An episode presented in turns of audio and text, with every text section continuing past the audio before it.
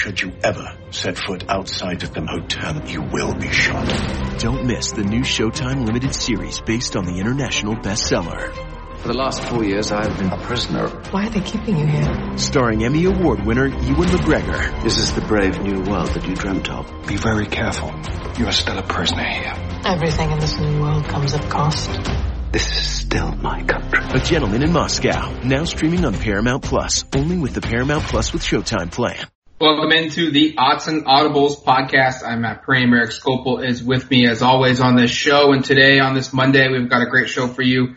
Gonna dive into a lot of discussion around what Mario Cristobal discussed with GoDucks.com's editor-in-chief Rob Mosley. Uh, Cristobal and Mosley did a, a, live stream over Oregon's YouTube and Facebook pages. Uh, it, it, was kind of like a, a fireside chat, if you will. Um, Rob had some questions and, and we, we got a lot of stuff from Mario Cristobal on recruiting, on the addition of Anthony Brown, uh, some updates on what the team is doing right now, some quarterback evaluations. There were a, a, a ton of stuff uh, that that was revealed by Cristobal. And before we dive into our takeaways from what Mario said on that interview, I want to remind you guys if you want to subscribe to DuckTerritory.com, you can. Your first month could be as low as one dollar and then nine ninety five thereafter, or you can sign up for an annual membership that saves you over three dollars per month by doing so. Uh, highly encourage you guys to jump in on both of those options if you can afford it. Inside scoop on the Oregon Ducks, expert analysis and opinion. Read all the content across the 24-7 Sports Network and you get access to insiders like Eric, Kevin Wade, our co our coworker, and myself uh, on the site. All right, let's real quick. I I want to take this is going to dictate the, the, the flow of the show here, Eric. Um, we got a lot from Cristobal and looking at our show notes and kind of what he discussed. We got what's the coaches and players are up to right now, you know, his reaction to the governor, the state of Oregon saying no fans in stadiums, NFL draft response, recruiting, QB position battles, Joe Moorhead's fit, the line, defensive backs, a ton of stuff. Newcomers, uh, what was maybe not the most important thing, but maybe the most informative or revealing piece of information you gleaned from this press conference, interview, whatever we want to call it, with Mario Cristobal? I'll start by saying it's hard to pick one because there were so much he said, and of course we're dealing with the spot here where we haven't really heard from him in I think since early April or maybe it was late April. I don't remember, but it's been a, not definitely not late April. It's definitely been about a month since we've heard from him in this kind of thing. And obviously we weren't allowed to ask questions, but I thought Rob did a good job of kind of covering a wide variety of topics like you stated. Uh, I think the thing that maybe stands out the most is the confidence he communicated about this recruiting class. I think we've, I know, addressed it on the podcast multiple times. Lots of, lots of questions from fans on our mailbag podcasts or on the message boards about like what's going on with this recruiting class because Oregon has been so dominant recruiting especially in 2019 and 2020, landing, you know, elite five star talent from California and obviously other parts of the country as well. That the way the 2021 class shapes up right now felt a little disappointing, a little underwhelming, but Chris Bo was asked about that um, pretty pretty directly from Mob in terms of does the class are you con- any concerns about the class? And he said we feel this is going to be our best class. Quite honestly, I know everybody wants numbers to stack up early, but it's almost like we're big game fishing right now in terms of the groundwork that's laid and the things that we feel are pretty imminent, we feel very strongly about it. So, I mean, you take those words and you go, clearly there's a ton of confidence right now with his recruiting class. I don't necessarily think you're going to expect Cristobal to say something different, but he doesn't have to communicate that sort of expectation to the fan base, right? I mean, he's, you can always, uh, you know, sell a little bit lower and, and, and turn in better results than that. And he went out and, and he put on a salesman cap and basically said, we're going to go out and land some, some big names. This is going to be a class that's going to get everybody excited. And he said that there are things that they feel are pretty imminent. And I found that comment to be pretty interesting in terms of, and you can read into that as you want, but that there are things that are, the groundwork's been laid and that there are things that are pretty imminent communicates certainly a, a large level of confidence that a lot of these elite recruits that Oregon is in on. And we've run through some of those names over the last couple of weeks through the podcast and on the site um, clearly, there's a ton of room for optimism from his perspective. So I thought that was probably the thing that in going through this again and thinking about it again, everything that was said on, on Thursday, I think that's probably where I start and go like, boy, he really, uh, didn't hold back in, in terms of communicating his optimism for this recruiting cycle. Yeah, Oregon's recruiting class is 25th in the country. They are second in the Pac-12. They have a recruiting average ranking of 9225. Uh, that's 0.9225. And we should note, Eric, that that is significantly better than last year's class that finished 12th in the country, that finished first in the Pac-12. Last year's recruiting class, their average ranking score was 0.9019. So Oregon is, Oregon is a full, you know, they are well, they're well above that, that pace right now. They're well above the pace, uh, from 2020, which, that, which, excuse me, uh, 2019, that finished seventh in the country and first in the Pac-12. So, I mean, I've said this drum a ton of times. Their, their recruiting is fine. They, they just don't have a ton of commits while a bunch of other schools have loaded up on three-star talent. And that's why they're in the top 10 or that's why they're in the top 15 or top 20.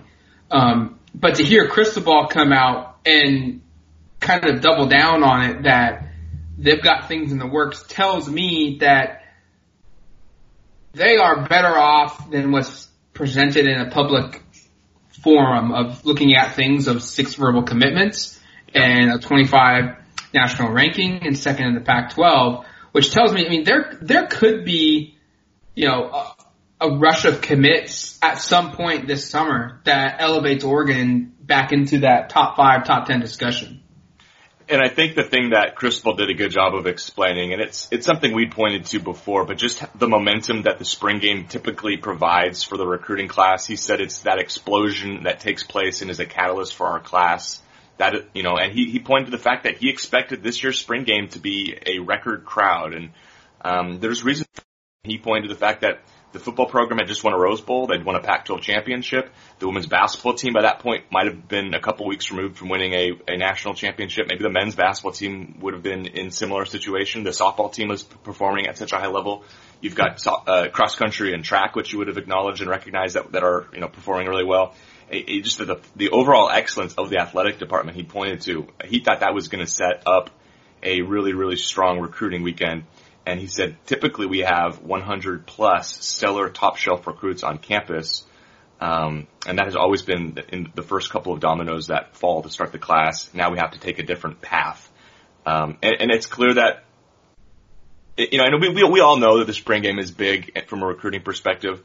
Uh, and, and, of course the other part of this is that you can't even visit after the spring game now given the, the, the you know, the NCAA's, uh, lockdown on recruiting visits. So, there's a lot of reasons for it. I think he laid it out pretty strong, and I'm with you, Matt, in terms of like I, I think it's been kind of easy to communicate sort of I don't want to say pessimism, but some concern about this class. I know you felt better than I have, but hearing him come out and say these things leads me to believe, like like you said, that there might be something coming up here that's that's kind of exciting. You know, once things change a little bit, um, we talked earlier about the possibility of stashing, you know, silent commitments. I'm not saying or suggesting that's the case, but I think the scenario Matt ran through on Wednesday's Mailbag podcast, we, we actually posted a written version on the site about how that kind of thing might come together.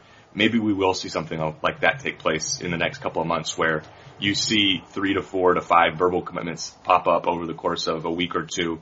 And suddenly you look up from Oregon being a class ranked near the bottom of the top 25 to one that's maybe ranked um, in the mid teens or high teens or somewhere in that range instead all it's going to take is just a couple guys to pop off and, and give a commitment to Oregon and, you know, be some of their top targets. And I, I look at, you know, some, some players like Kingsley Sa- Suamataia, an offensive tackle, top 100 guy, Bram Walden, another top 100 recruit.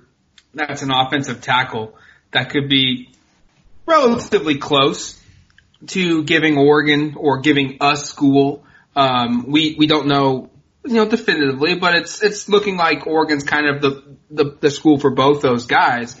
But all it would take is just both of those players to to commit to a school to Oregon, and all of a sudden you add them into the the calculator, and they go from being 25th in the country to 14th in the country.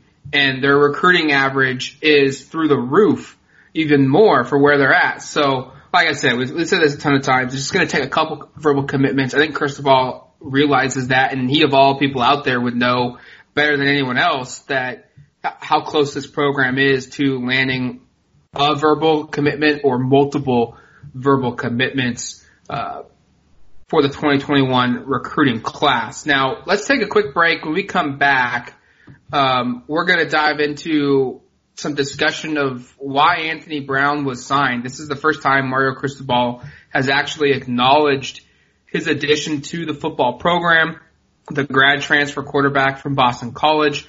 We're also going to dive into um, some other discussion of freshmen that have shown up and also his response to the COVID-19 status and Oregon's governor, Kate Brown, announcing that, you know, fans will most likely not be in attendance for the month of September for sporting events. All coming up on the Odds and Audibles podcast.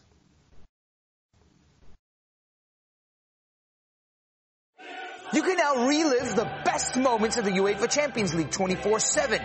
The UEFA Champions League channel is a new 24-hour streaming channel serving non-stop goals, highlights, and full match replays from the world's most prestigious club competition. Reminisce on your favorite moments, legendary players, and brilliant goals with the UEFA Champions League channel, streaming around the clock on Pluto TV and the CBS Sports app.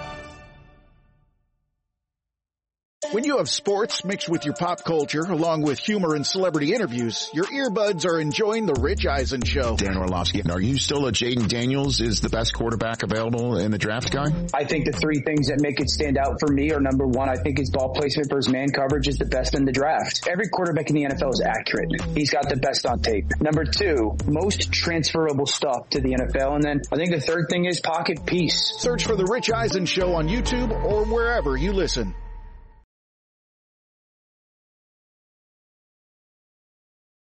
All right, welcome back to the Odds and Audibles podcast. I'm Matt Prehm. Eric Skopil with me as always. And, uh, Eric, we teased it a little bit, but we got a little bit of clarity from Mario Cristobal on the addition of Anthony Brown, the grad transfer quarterback from Boston College. He has started basically every game for the Golden Eagles the last three seasons when he's been healthy.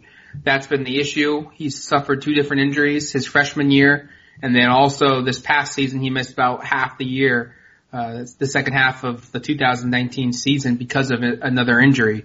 Uh, but when he has been healthy, he's been the Eagles starting quarterback. And we got a lot of clarity and the first kind of response from Cristobal of, of why they went out and, and signed uh, a grad transfer quarterback despite being so high on Tyler Shough.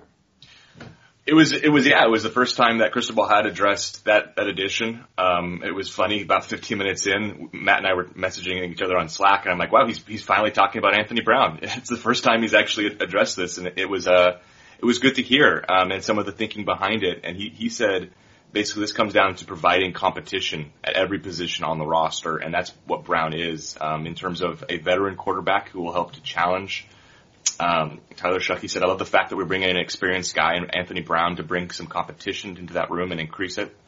Um, but he also didn't shy away from kind of continuing to endorse Tyler Shough about saying how he entered the spring as a starter, he left as a starter, which is something he'd said the last time we spoke with him and I think it was early April. Um, but we're going to have to present him with competition. He said, I can't see, say enough of how pleased we are with his progression and his approach to the game. So pretty clearly this is an open competition very clearly they also really like Tyler Shough and, and they wanted to, con- I think Cristobal is making it clear he wants to continue to provide confidence, to provide positivity towards Shough, to not make this sound like, yeah, we brought in this grad transfer because this Shough guy isn't what we expected him to be.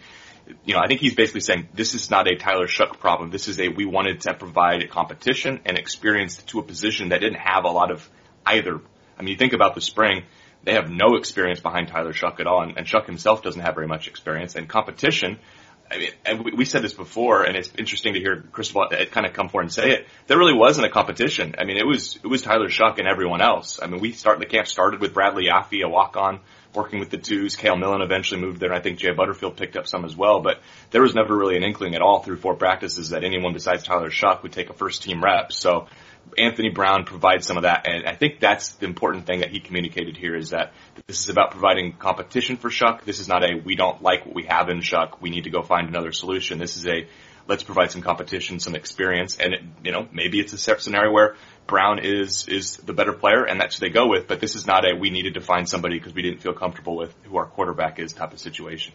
One of the things I took away from Mario Cristobal and the quotes that he said, and you look at the thing, this is what makes him so good, I think, and what makes this program and why I have the confidence this program will continue to always get better under Cristobal is because this quote, and this is Mario Cristobal talking, I don't think you can stress that enough, that you can provide enough competition. I think in this day and age, as it relates to all of us, coaches, players, you've got to make sure you do everything you can to keep everyone on edge of being the best they can be, and this is another way to do it.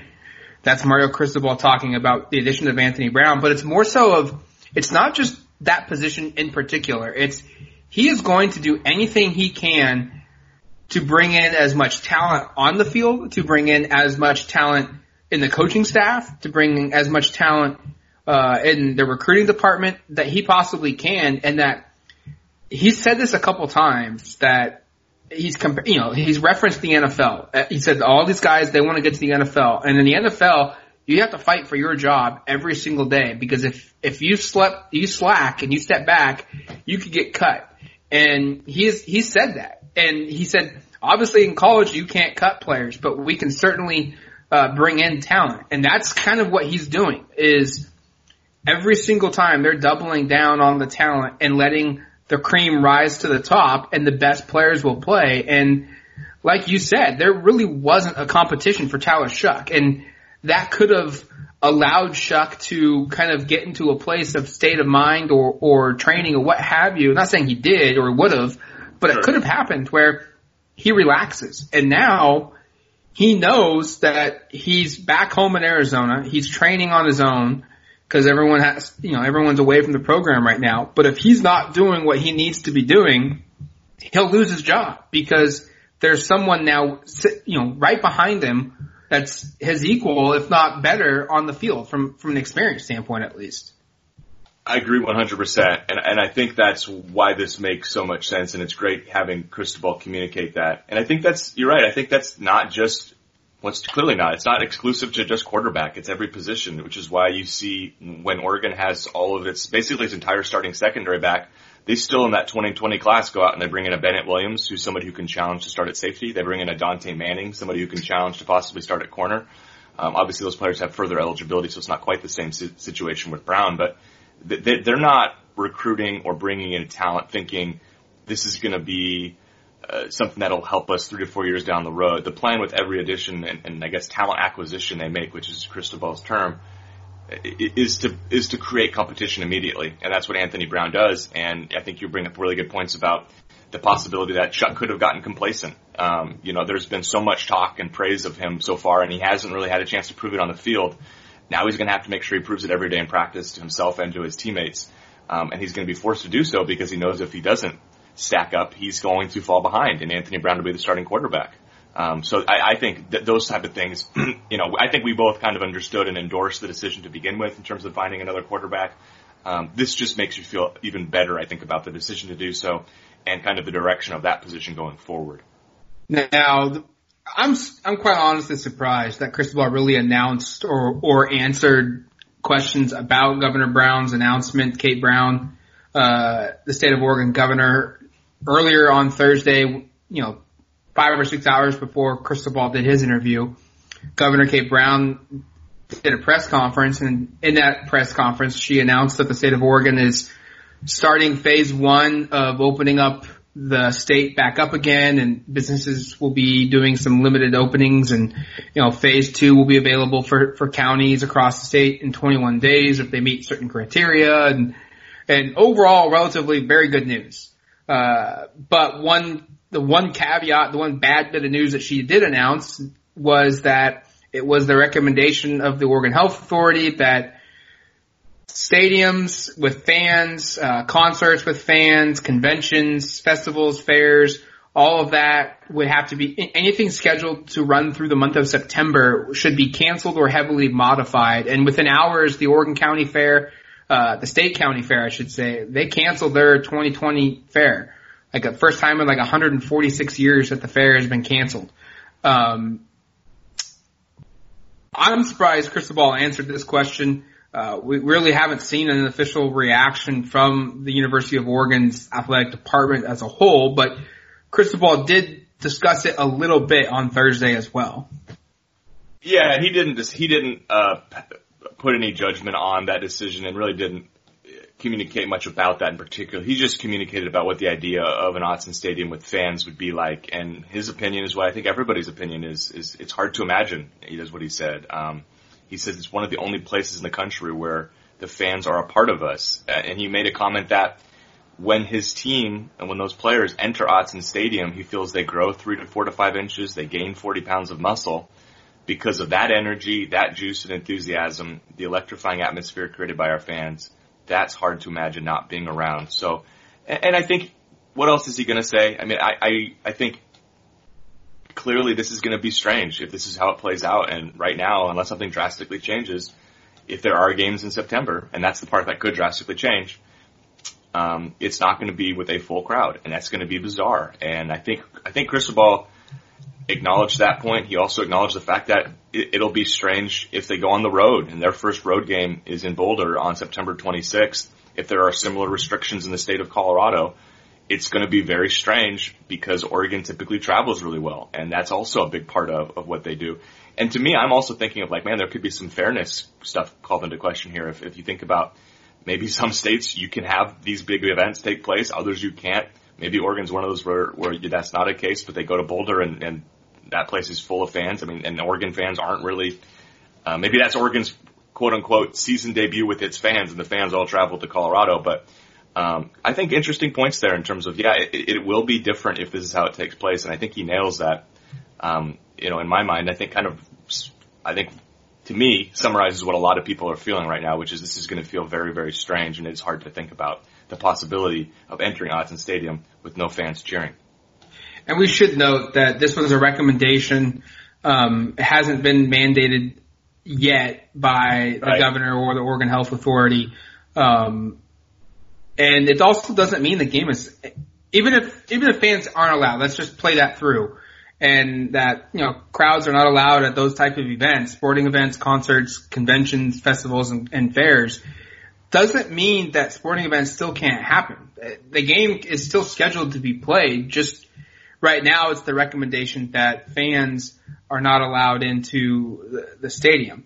Uh, in some capacity. I mean, how do you define a large crowd? I mean, we, we could see that be I'm just throwing out a number, but they they could say a, you know a large audience for a sporting event could be deemed twenty thousand people, and if you get nineteen thousand people in, that that qualifies as okay. So that could happen as well. So game's not canceled yet, uh, and it's only a recommendation as of now.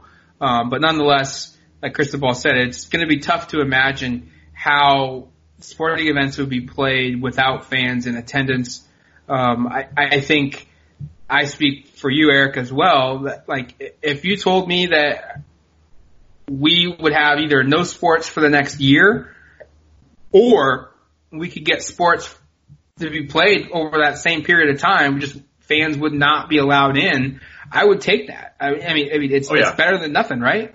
hundred percent, it's better than nothing, and, and that's what I've said all along. And I, and I think the fact that we're going through a pandemic, which on its its own is difficult, and there's no live sports at all to kind of keep us, I, I guess, our minds off of the realities of what's going on, has been something that's made it difficult. I mean, the fact that The Last Dance, ESPN's documentary series, has been like the big sporting event right now, when typically you'd be entering, you know, playoffs in the NBA and um, you'd, well, we just wrapped up all sorts of, we'd, well, there'd be spring softball going on right now, probably potentially in the NCAA tournament. All sorts of things would be going on right now.